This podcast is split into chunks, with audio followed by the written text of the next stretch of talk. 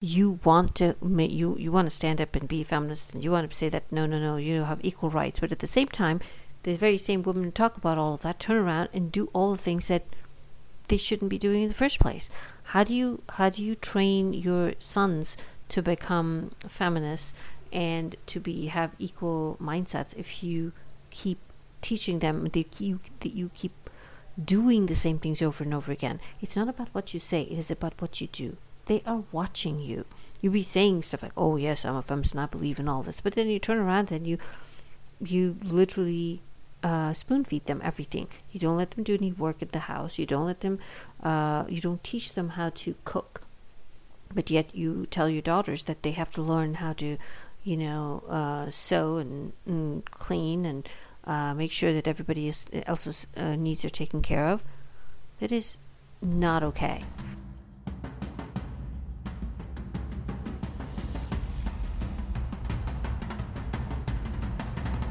Welcome to Gladiatrix.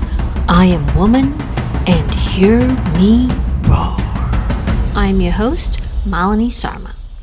Every week, I will be speaking with women from all over the world who will be sharing their journeys, their stories about overcoming their fears and achieving great things that they thought they never could. So if you don't want to miss a story, make sure you subscribe. Thank you, thank you, thank you to the amazing, beautiful, badass women who have been guests on this show. I had a mission to travel to every country in the world. But since that didn't work out, my new mission is to speak to at least one woman from every country in the world. There are 193 countries, and I still have at least 180 to go. So, if you know of somebody who has an amazing story to tell, let me know. I'm all ears. You can reach me on Instagram at Malini Sarma, on my website, malinisarma.com, or on Facebook at Malini Sarma. M A L I N I S A R M A. Hello, this is your host, Malini Sarma and welcome to day 12 of the February challenge, where I will be recording and publishing one episode every day during the month of February. This is only during the month of February. It is something that I have accepted the challenge in order to understand my craft, understand how I process information, and how I can be more effective and um, more helpful and be better at what I do. So today I wanted to talk about sacrifice is not another name for love. Being an Indian immigrant and having lived in India um, until I moved to the United States, it is not uncommon to have heard that sacrifice is a, just another name for love. You know, as a mother, as a daughter, as a wife, you are supposed to quote unquote supposed to put everybody else's needs before yours. And when a mother does not sleep at night and she takes care of her children, you know, you're sacrificing your health and you're sacrificing your uh, job and you're sacrificing your happiness for everything for everybody else. It's like, oh yeah, that is that is that is another name for love. Let me just tell you, it is not. That is the stupidest thing you've ever heard, and I'm sure it is the patriarchy that brought that in because they just want the woman to do all the work and the guys just have to do whatever. I'm sure this is a polarizing content and not everybody's going to agree. I'm sorry. I just had to say it out loud. I'm watching. It has been my kids are grown and I see my parents, I see my the other women in my family how they manage and the men just absolutely refuse to do things, but you can't even blame them. That's because that's how they were brought up and that's how their wives treated them. At the end of the day, it is the women that are enabling the men to be that way. This is a very a touchy subject, something that I'm extremely very triggered um, because it, it's a vicious circle.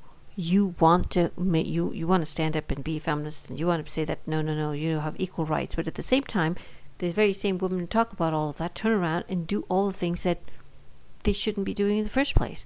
How do you how do you train your sons to become feminists and to be have equal mindsets if you keep teaching them that you, that you keep doing the same things over and over again. It's not about what you say, it is about what you do. They are watching you.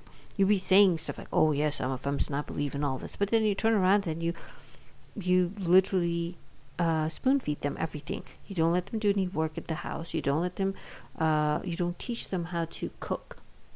But yet you tell your daughters that they have to learn how to, you know, uh, sew and, and, clean and uh, make sure that everybody else's uh, needs are taken care of. That is not okay. And I'm sure a lot of the millennials are uh, fighting back. Mm, especially if you do not live in India, I'm sure they're like, yeah, my parents are like this, and I refuse to do that. But I, I don't know how it is in India because I haven't I haven't lived here in the last so many years. But I can definitely see a change. The current generation is not going to put up with that. And if you are a mother of sons, make sure you teach your boys to be respectful of women. Teach them how to cook. And I guess to teach your your daughters how to manage money. So that we're not in this boat where we have to constantly worry about, oh, how are we going to do this? And we have to depend on a man to tell us how to do stuff. Women are really good at investing. They're very good with money. Don't ever tell your daughters that they're terrible at math. They're not. They're really good at it. And if they're not good, it is because they probably think in a different way. Just teach them how. If you don't know, find somebody who will. Instead of putting your kids down and saying, oh, you can never do that. Don't do that. Sacrifice is not another name for love. If you're if your uh, health is bad and you're not able to function, how are you going to help anybody else? So I'm sure if you've heard of the story about um, a husband and wife, and the wife was like, mm, you know, took care of her parents, took care of her in-laws, took care of her children, took care of her husband. You know, everything was important for the about the house and the kids, and she would miss all events because she goes, Oh, I can't come because my kids have exams. I can't do this because my husband has this. I can't do that because my mother in law has surgery. You know, she would miss, she would uh, deprive herself of things because she thought her family, of course, was the most important. Well, guess what? One day she just up and died. And, uh, you know, friend of hers wanted to, like, oh, that's so sad. Need to call the husband to find out what's going on. Maybe, you know, he needs some help. Turns out the husband was absolutely fine. You know what he said he, he did? He said, Oh, I, fi- I, I realized that my wife refused to. Uh, I mean, my wife did all these things, and I don't want to. I don't want to die. So what I did, I moved to a place where I could play golf three times a day. Hired three servants that would take care of all the stuff. Made sure that uh, you know there's a driver and car available so that my kids could do whatever. And I refused to uh, die because I'm taking care of everybody.